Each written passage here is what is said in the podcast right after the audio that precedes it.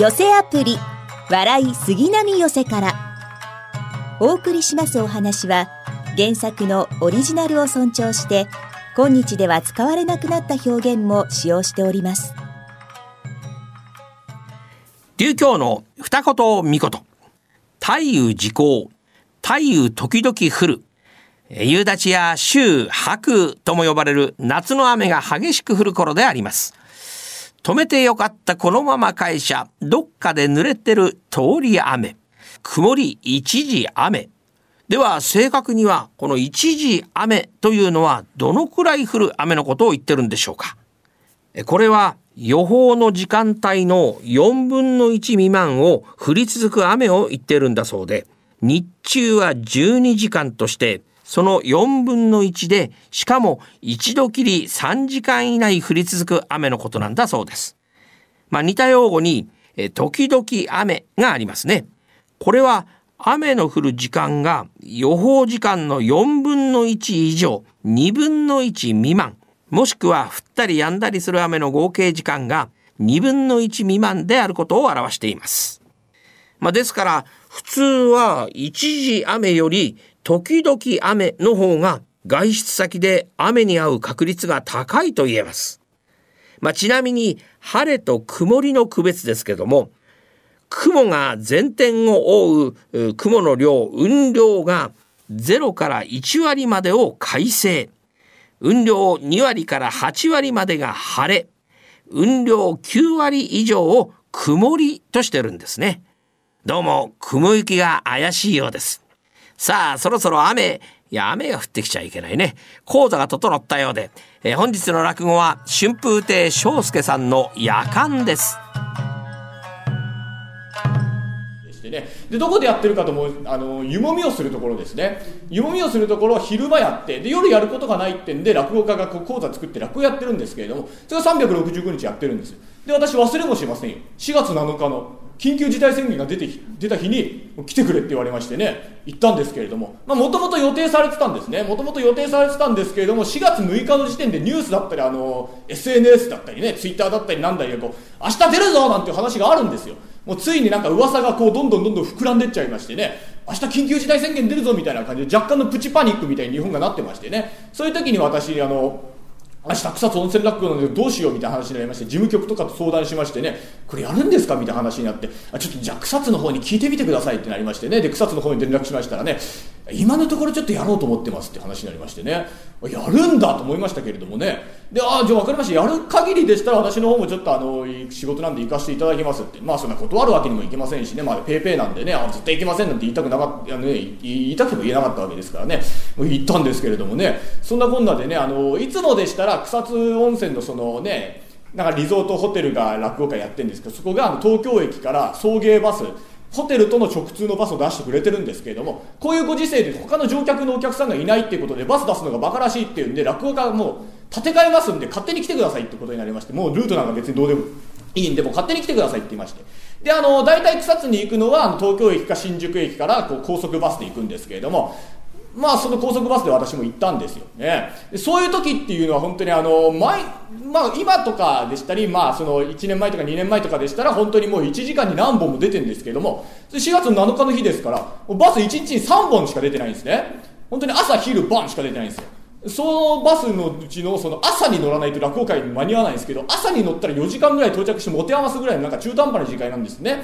それに乗るしかないからってんで乗ってチケット買いましてあ領収書くださいとか何だとかやりましてチケットをバスの運転手さんに見せるんですよ。いつもでしたらあの A の1番ですとかなんですかねあの C 列の4番ですとかって教えてくれるんですけれどもチケットを渡したその日ですよね。緊急事態宣言出たその日に限っては運転手さんにチケットを渡したらあもうお兄ちゃんしか乗らないから好きなとこ座ってって言われましてね。もうそんなバスあるんだって僕思いましたけれどもね。わあ好きなとこ座ってあじゃあちょっと運転席でもなんて言いたかったんですけれどもね、まあ、小心者なんで言えなかったんでねもう隣になんて言えなかったですけど後ろの方座ったんですけれどもね。そんなこんなで座ったんですよ。で湯畑に着きましたよね。本当にいつもだったらね4時間5時間6時間混んでる時なんか7時間ぐらいかかっちゃうんですけれどもスーッといったらもう3時間ぐらい草ついちゃいましてねもうこんな早く着くんだったらねいいななんて思いながらも湯畑着いたら人が一人もいないんですよやっぱり。ね、しもう緊急事態宣言出たその日ですからね。もうみんな家にこもってますしねなんかこういろいろこうもうなんか不治の病だみたいな話にもなってますしなんかこう湯畑に人っ子一人いないんですよ。で店も閉まってもシャッター街みたいな。もうそんなんでねもううわーってなってもうお昼ご飯食べようにもどこも店が開いてないから食べられなくでも人も一人もいないですしね本当ゾンビ映画みたいな状況になってるんですよもう。そんなこんなでこうやりましてホテルに着きましてね今日本当やるんですか？みたいな話になってあちょっとまあ一応考えてますとか言ってええー、と思いまして。湯畑に人一人もいないんですよ。お客さん来るのかって話じゃないですかまず。ね。であの太鼓が鳴りましてね。で爆がバーって上がりましてね。僕がバーって出てったらね一人いるんですよ。びっくりですよねこれ一人いたんですよねなんで一人いるんだと思いましたけれどもね、逆にね、緊急っていう字をお前辞書で調べてこいって話なんですけれども、それで、うわ、一人いると思って。まあ、よっぽど家にいたくなかったんだと思うんですけれども、その人も。なんか、なんかの事情があったんじゃないかなって思うんですけれどもね、それで一人いるんですけれども、草津温泉落語、先ほども言いました、あの、午前中は湯もみをやってるとこなんですよ。なので、あの、湯もみをするなんか、浴槽みたいのが、バーンってあるんですね。その、奥に、一人いるんですよ。なんかもやもやってこう湯気が上がって奥に一人。めちゃめちゃやりづらいですそれが。ね。やる方もやる方です。聞く方も聞く方で気を使うんですよ。なんかなんか言うと笑ってくれるんですよ。笑わないと恨み買うと思われてるんですかね。もうバレますからねすぐねこれでね。うわーって向こうも向こうでなんかしょうもないこと言ってもあははと笑ってくれましてね。もうスッと帰りましたけどね。その人スッてなんかいなくなりましたけれどもでまあ落語の方は愛もバカバカしいようではございますけれどもね、まあ、知ったかぶりをする方なんていうのがいらっしゃいますね。皆様の周りにも少なからずいるんじゃないかと思いますけれども。そういった方のことを落語の方では先生って言うんですね。先生って言うからには学校で物を教えているだとかお医者様のことを指すのかと申しましたらそうじゃないんです。先生先生って皆からは言われておりますけれどもの腹の中ではまず生きてるだとかね先に生まれたなんていう情けないのが落語の方の先生でございましてそういったのが現れますと落語の方も始まるようではございますけれどもこんにちは。こんにちは先生いますか？ああ誰かと思えば愚者。しばらく顔見せなかったな愚者。さあもうそっとこちらへ愚者。なんすかその愚者っていうのは愚かなるものと書いて愚者だな。わしは愚者ですか？お前のようなやつは愚者の中の愚者。ぐしゃぐしゃだ。ぬかるみ歩ってるみたいになっちまいましたね。それにしても今日はいいお天気で今日はというと今日一日を指すことになるがこれから雨が降らなければ風も吹かないとこう言い切れるのか。そうは言ってませんけれどもね。今のところはいいですよ。なら今日今のところはいい塩梅のお天気でとこう言いなさい。どっか行ってきたのか？浅草のね。あの観音様行ってきましたよ。なんだいそらやだな。知らねえんすか？雷門くぐって中見世まっすぐ行くってえと突き当たりにあるでしょ。あれ観音様ですよ。ああ。あれは観音とは言わんな。いやだったら何だってんです？観音だ。え？観音だ。はい？わからぬか。ただで書いたら食わん。を正しく言うなれば浅草金龍山戦争時に安置したてまつるところの主を食わんぜよん菩薩だな。なんだかやけに長えんすね。人は出たか。これがまたもう出たの出ねえのってんで大騒ぎになって。で出たのか出ないのか。まあ出ましたけど。なら出たの出たのだで近頃の若い者が言うことはよくわからん暑いにつけ暑いの暑くないの寒いにつけ寒いの寒くないの人が出たなら出たとはっきりそう言いなさいじゃあ出たの出たのでなんかこれは言いづらいね。猫も杓子も出ましたよ。ああ、確かに猫というのは四つ足だ。張って出んこともないであろうが、杓子というのはしゃもじだ。一本足で飛んで出たとでも言うのかいそうは言ってません。ね。人が大勢いる様のことをよくそういうふうに言うでしょう。それを言うなれば、猫も関子もだ。猫というからには女子関子というからには赤子。猫も関子も老若男女をしなべて雑踏を極めたりと。まあこういうことを言うかな。じゃあ何すか？先生が言うことを肌から言うとですよ。今日、今のところはいい塩梅のお天気で浅草金龍山浅草寺に安置したてまつるところの小九安世音菩薩にお参りに行ったならば、まあ人が出たの出たので、めこも石碑も老若男女をしなべてざっとを極めたり。こういうこと言うんですか？これじゃ縮れっけの高柴だ。な。なんだいそら。わかりませんか？言いに言いにくい。余計なこと言うんじゃないよお前さんは。でも先生ぐらいの学者になると世の中でわからねえなんてことはないんでしょうね。いやわしぐらいの学者になると世の中でわからないのということは何一つとしてない。死んだ万象神社仏閣妖怪変幻に日替わり定食。なんだって聞いてくれたまえよ。愚者くん。また愚者ですか。まあ、しは愚者ですからいろいろ聞いちまいますけれどもね。この間あの駒物屋のみーちゃん。ねみーちゃんが嫁に行ったじゃないですか。世間で嫁入り嫁入りって言いますけれどもね。あらなんだって嫁入りってんですか？愚者の申すことは誠にもってたわいのないことであるな。よいか。まずお婿さんの方に目が2つある。お嫁さんの方にも目が2つある。2つの目が一緒になるから嫁入りだ。目の数から来たんですか？これ目の子感情というのは本当ですかね？え？であの今まであのお嬢ちゃんって呼ばれたのが急に奥さんって呼び名が変わるじゃないですか。あら何だって奥さんに変わるんですか？女の大役は何にあると思う？子供を産むことにあるな。あら玄関先で産むか？大概奥で産むだろう。奥でお産をするから奥さん場所から来たんですね。うちのダチ公の竹なんてのは2階でやったんですけど2階さんとか言うんですかね。え玄関でやったら玄関さんですか？便所でやったらはばかりさんで静岡でやったら富士山で九州でやったら桜島。余計なこと言うんじゃないよお前は。で2人の間に子供が生まれますけれどあれ子供数の子って言うじゃないですかね。なんだって子供は数の子なんですか？夫婦の間に生まれるから数の子だな。だからそれがよくわからないんですけれどもなんだって夫婦の間に生まれたら数の子なんですか？よく口元を見てみろ。ふうふうの間に生まれるから数の子だよそれはちょっと無理があるんじゃないですかね先生ね。そんなくだらねえ理由なんですか？へえあそうっすか。分かりましたよ。じゃあ魚の名前でも行きましょうか。なんだっていいけ。まあいろんな魚いますけれども足大好物なのマグロなんですけれどもあれなんだってマグロなんですか？マグロというのは一尾では泳がん。あれは群れをなして泳ぐ。マグロの群れが現れると緑の大海原が立ちどころに真っ黒になったな。漁民がそれを見てはあ真っ黒が来た。真っ黒が来た。真っ黒が来た。真っ黒が来た。真っ黒が来た。真っ黒が真っ黒真っ黒が来た。浜松なまりでマグロだ。なまるんですね。じゃあ次はあのクジラはなんでクジラってんですか？ああクジラというのは花はクジラとは呼ばれてはいなかったな。山のような島のようなわからぬものがぷかりぷかりと浮いていた。あれはなんだ？なんだ？あれはとやっているうちにピューと潮を吹いてどこかへ行く。翌日も明くる日も同じ場所同じ時刻に現れてはピューと潮を吹いてどこかへ行く。でこの潮を吹く時間というのがだいたい午前中の8時から10時の間だったな。漁民がそれを見てあそろそろ。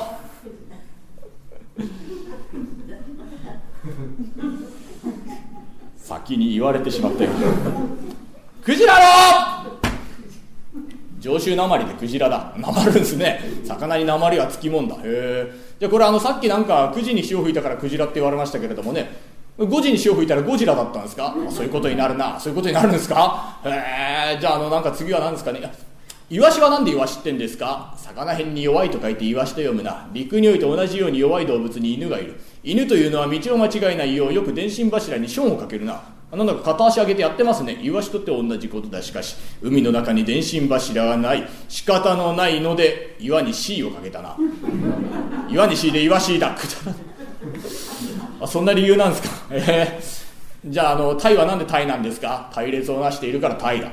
そうなんですか？ブリは？プリブリブリしているからブリだ。ブリブリしているからブリなんですか？じゃあれプリプリしてたら、まあ、プリになったな、まあ、現状ブリブリしているからブリだ。そうなんですか？ヒラメはなんでヒラメってんですか？あら平ったいところに目があるからヒラメだ。じゃ同じような魚にカレイがいますけれどもあれなんだってカレイなんですか？ヒラメが年を取ってカレーだ。あそういうことなんですね。へえなるほどね。なんかいろいろうめえこと考えやがるこっちはなんでこっちってんですか？こっちにいるからこっちだ。じゃああっちにいたらあっちの人から見ればこっちだ。あなるほどね。ああうめえこと考えやがんだもんねへえ。あのあ土壌は泥から生じる蛇により土壌だ。あこれは本当っぽいな。えー、あのうなぎは？うなぎだ。何？うなぎ？あうなぎか。あうなぎというのも花はうなぎとは呼ばれてはいなかったな。あらぬるぬるしている蛇によってヌルと呼ばれていたんだ。ある時一匹のヌルが川を泳いでいるとウという魚を飲む鳥がいる。なこれに見つかった。うこれ格好のごちそうなんめにとう早速飲みにかかるがうヌルの方も飲まれてはたまらんということでうの首にぐるぐると巻きついた。うは体操困った。飲むこともできず吐き出すこともできずバタバタバタバタやっているところへ人間が通りかかる。あれをご覧なさいな。うの首に何やら長やかなるものが巻きついておられますがあれは蛇でございますな。いやいや蛇ではございませんぞ。あれは縄でございますな。いやいや縄でもございません。蛇でなし縄でなし。あれはなんだ？なんだ？あれはうが体操困っている。うが体操難儀をしている。う難儀。うなぎだ！うなぎそれ今までの中で一番面白いや。ああ。ちょっとわからねえことあるんですけれどもね。なんだ？私そうじゃないですか。先生の理屈だとねあれね焼いて食うとかば焼きって言いますけれどもね。うなぎ焼きでもぬる焼きでも良さそうなもんじゃないですか。なんだってかば焼きってんですか？焼いて食うとバカにうまいからバカ焼きと言ったんだ。だからそれがわからねえんですよ。え？先生が言ったのはバカ焼き。足が効いたのはかば焼き。バカとバカバじゃ逆さまでしょ？どうしてひっくり返るんです？ひっくり返さないと焦げるから。焼き方から来たんですね。はあいろいろうめえこと考えやがんなこの野郎は。あ粘るな本当にな。なかなかボロ出さねえやああじゃあ身の回りのものでも行きましょうか。なんだっていいけ。まあありますけれどもね。土瓶は泥でできているから土瓶だ。じゃあ鉄瓶は鉄でできていて水を入れる器茶によって鉄瓶と言った。茶碗茶碗と置いてあるから茶碗。夜間。ん？夜間。何よ急に耳遠くなりましたね。夜間お願いしますよ。あれ矢でできてねえんですよ。大概赤とかアルミニウムでできてますけれどもね。あれなんだって夜間ってんですか？夜間か。まあ、あれはああいったものはあまり午前中にはできなかった。それ夜間って話ですか？そういうのもやめてもらっていいですかね？あのねそういうバカバカしいやつじゃなくて本当の理由が知りてんですよ。あのなんだって夜間は夜間ってんですか？うるさいやつだなお前は本当に。夜間か！あこれはそうだな！これはその昔戦場において増票どもに湯を飲ませる水沸かしと言った、えー、ちょっと待ってくださいよ。湯沸かしってんですよ。だからお前は愚者だ。よく考えてみろ。水を沸かして湯にする器座によって水沸かしが正しい湯を沸かしたら水蒸気となって消えるではないか。ああなるほどね。なんかもっともらしいこと言いますけど造氷とか洗浄とか言いましたね。これあんなに古いもんなんですか？ああこれは古いな。頃は永禄4年4月中の13日。また恐ろしく古くなりましたね。武田大前の大湯県晴信入道保守院法徳徳永元喜山信玄大古地越後に至るは越後越前加賀野と越中飛騨でわさと八カ国の領主越後の国春日山の主。上杉壇上の小執権資金天言体操座法院検診信仰終身大アジャリだこれって何が始まるんですか？わからぬか。これは武田信玄に上杉謙信の名であると。それでもって二人前なんすか？偉い人って名前が長いのね。ちょっと覚えられないからもう少し縮めてお願いしますよ。短く言うなれば。竹新に上剣だ。友達みたいになっちゃったね。世に言う川中島の合戦であるな。この時は雨風の激しい日であった。こんな時に敵は攻めては込んであろうと油断をしていた上杉勢。上後の者は酒を飲み。下戸の者は餅をたらふく食らって寝てしまう。野因にあやめたブー。ブー。ドンドンドンえいえいおお一個陸足の調子を用いて家内の枠がごとくに敵が攻めてきた。一個陸足というからには太鼓が一回なると六歩進むという。近い。あの飛沫が飛ぶから。こういう時期なんかもう離れてる。足はね夜間の訳が来てるんです。川中島なんか聞きたかねえんですよ。いいから黙って聞け。不意をつかれた上杉勢上へ下への騒ぎ。この時一人の若大将がまと羽を切るや鎧一着なし。兜も誰かが被っていたと見えて見当たらん。ふと傍らに目をやると大きな水沸かしに湯がぐらぐらぐらぐらと煮えたぎっている。これ屈強なる兜何メリと湯をその場にずーっと分け。これを脳症にいただけ連前足毛村雲と名付けたる焼きに暴れる俊足に金福林の食らうだけ打ちまたがり紅白だんだら染めの手綱をかいくぐりや三尺に余る体験を振りかざし。はいよー。パッパッパッパッパー雲と群がる敵勢に踊り込んだることに及んで竹割り腹つき車切り才の目玉す千六本やっこだけに切り残照羊羹くずに玉あられ。バッタバッタと敵をなぎ倒していった。なんだかちょっと面白くなってきましたね。この様子を見ていた敵の大将やい水沸かしの化け物現る立つあるあれを打って取れという下地のもと心得て候なりと現れいでたる一人。これなん？下助の十人。那須の余一宗高川中島って言いましたよね、これね。なんだって源平の那須の余市が出てくるんですか？名人ともなるとどこへ出てくるかわからないから面白くて冗談じゃねえや。村重藤の弓に矢をつがい、キリキリキリと引き絞り、よっぴき、ひょうと切って放った矢は誤たず、かの水沸かしに当たって、カーン！という音がしたな。二の矢が飛んでいってかん。矢が飛んでいってかん。やっかんやっかんやかんそれでやかんとなった長かったやかんのわけ聞くのに講釈聞かなくちゃいけねえんすか？いや、それ無理があります。何が無理だなってそうじゃねえすか？え、ちょっと考えれば分かりそうなもんすよ。持ち手のところはどうするんですか？顎にかけて忍びよの代わりだ。蓋はどうするんですか？こっちを口に加えて面の代わりとしたな。飲み口はどうするんですか？当時は陣中においては、やあやあ我は何の何がしと名乗りを上げてから戦に及ぶ。敵の名乗りがよく聞こえないといけないので、あれを耳につけたな。でもあれ被っちまいますと下向いちまいますよね。上向いてた方が聞き取りやすいんじゃねえですか？だからお前が愚者だ。よく思い返してみろ。当時は雨風の激しい日と言ったではないか。雨粒が耳の中に入り耳だれ中耳炎を起こしてはいけないのであれを下へ向けた。で、耳ってのは二つあるんですよ。もう片方どうするんですか？もう片方は陣中において枕をつけて寝る方だ。戦を終えた若大将自陣に戻るや否や兜を脱ぎ捨てる。先ほどまで熱湯が入っていたと見えて、緑なす黒髪が一本残らず蒸れて抜け落ちてしまったという、このことから髪の毛が一本もない頭のことを夜間頭と呼ぶようになった。夜間頭由来の一石でお後と交代をいたします。お腹入りは杉並阿佐ヶ谷町おこし。笑いが一番サムアンピックアップ。大きなお世話役金霊社十八がただいまブームの社会人落語をハイライトでご紹介します、えー、今日は初登場紫亭鶴女さんの天狗さばきをご紹介します。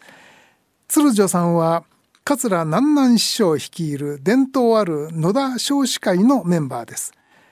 2020年12月6日千葉県の野田市南コミュニティホールで行われた第23回少子会発表会での収録です。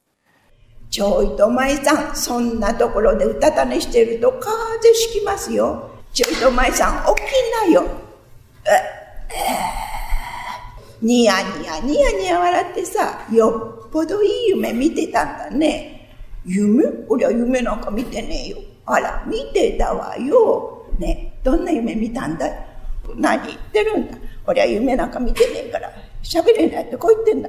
黙らないと。引っ叩くぞこの野郎。ああやれるもんならやってみな。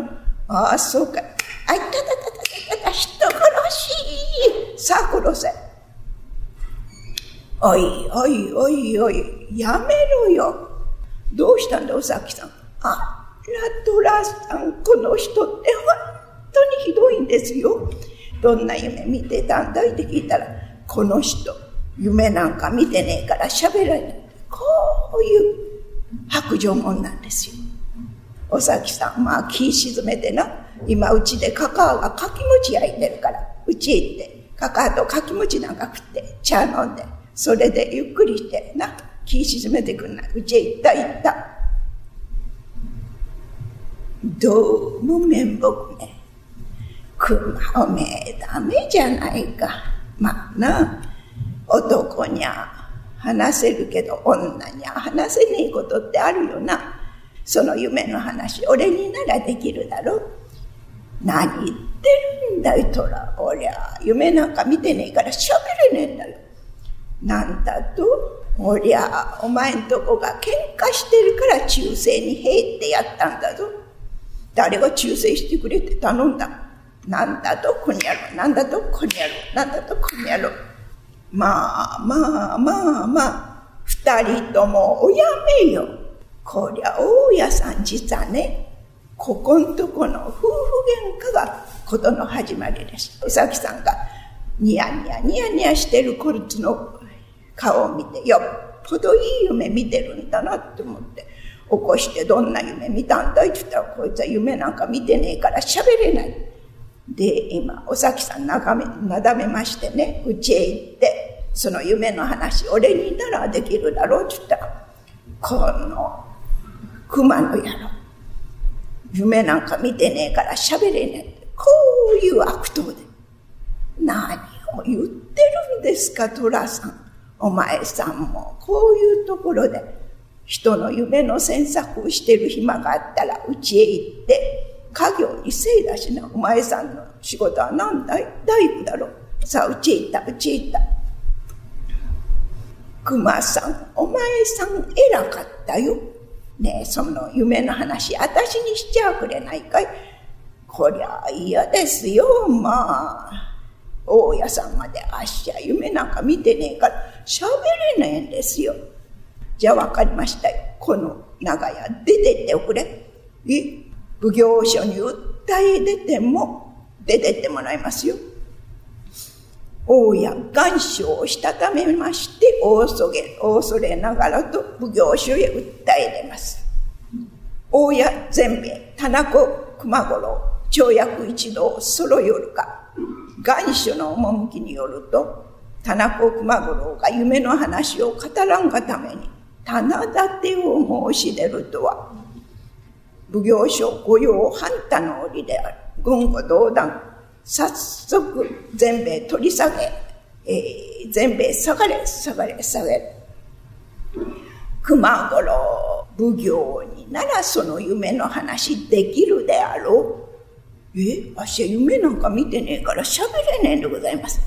なんだと、では重き拷問においても喋らせてみせる。者ども出会え熊五郎に縄を打て、てんで熊五郎ぐるぐる巻きにされまして、こういう情けない格好で庭の松の木に吊るされております。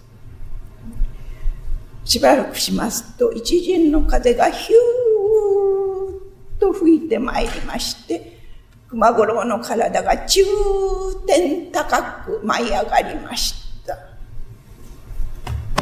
パッと目を開けますとそこには大天狗が立っておりますで天狗様実に面白い話を聞いたはじめ女房が聞きたがり林家の男が聞きたがり、家主が奉行に訴え出ても聞きたがり、奉行が重き拷問においても聞きたかったその夢の話。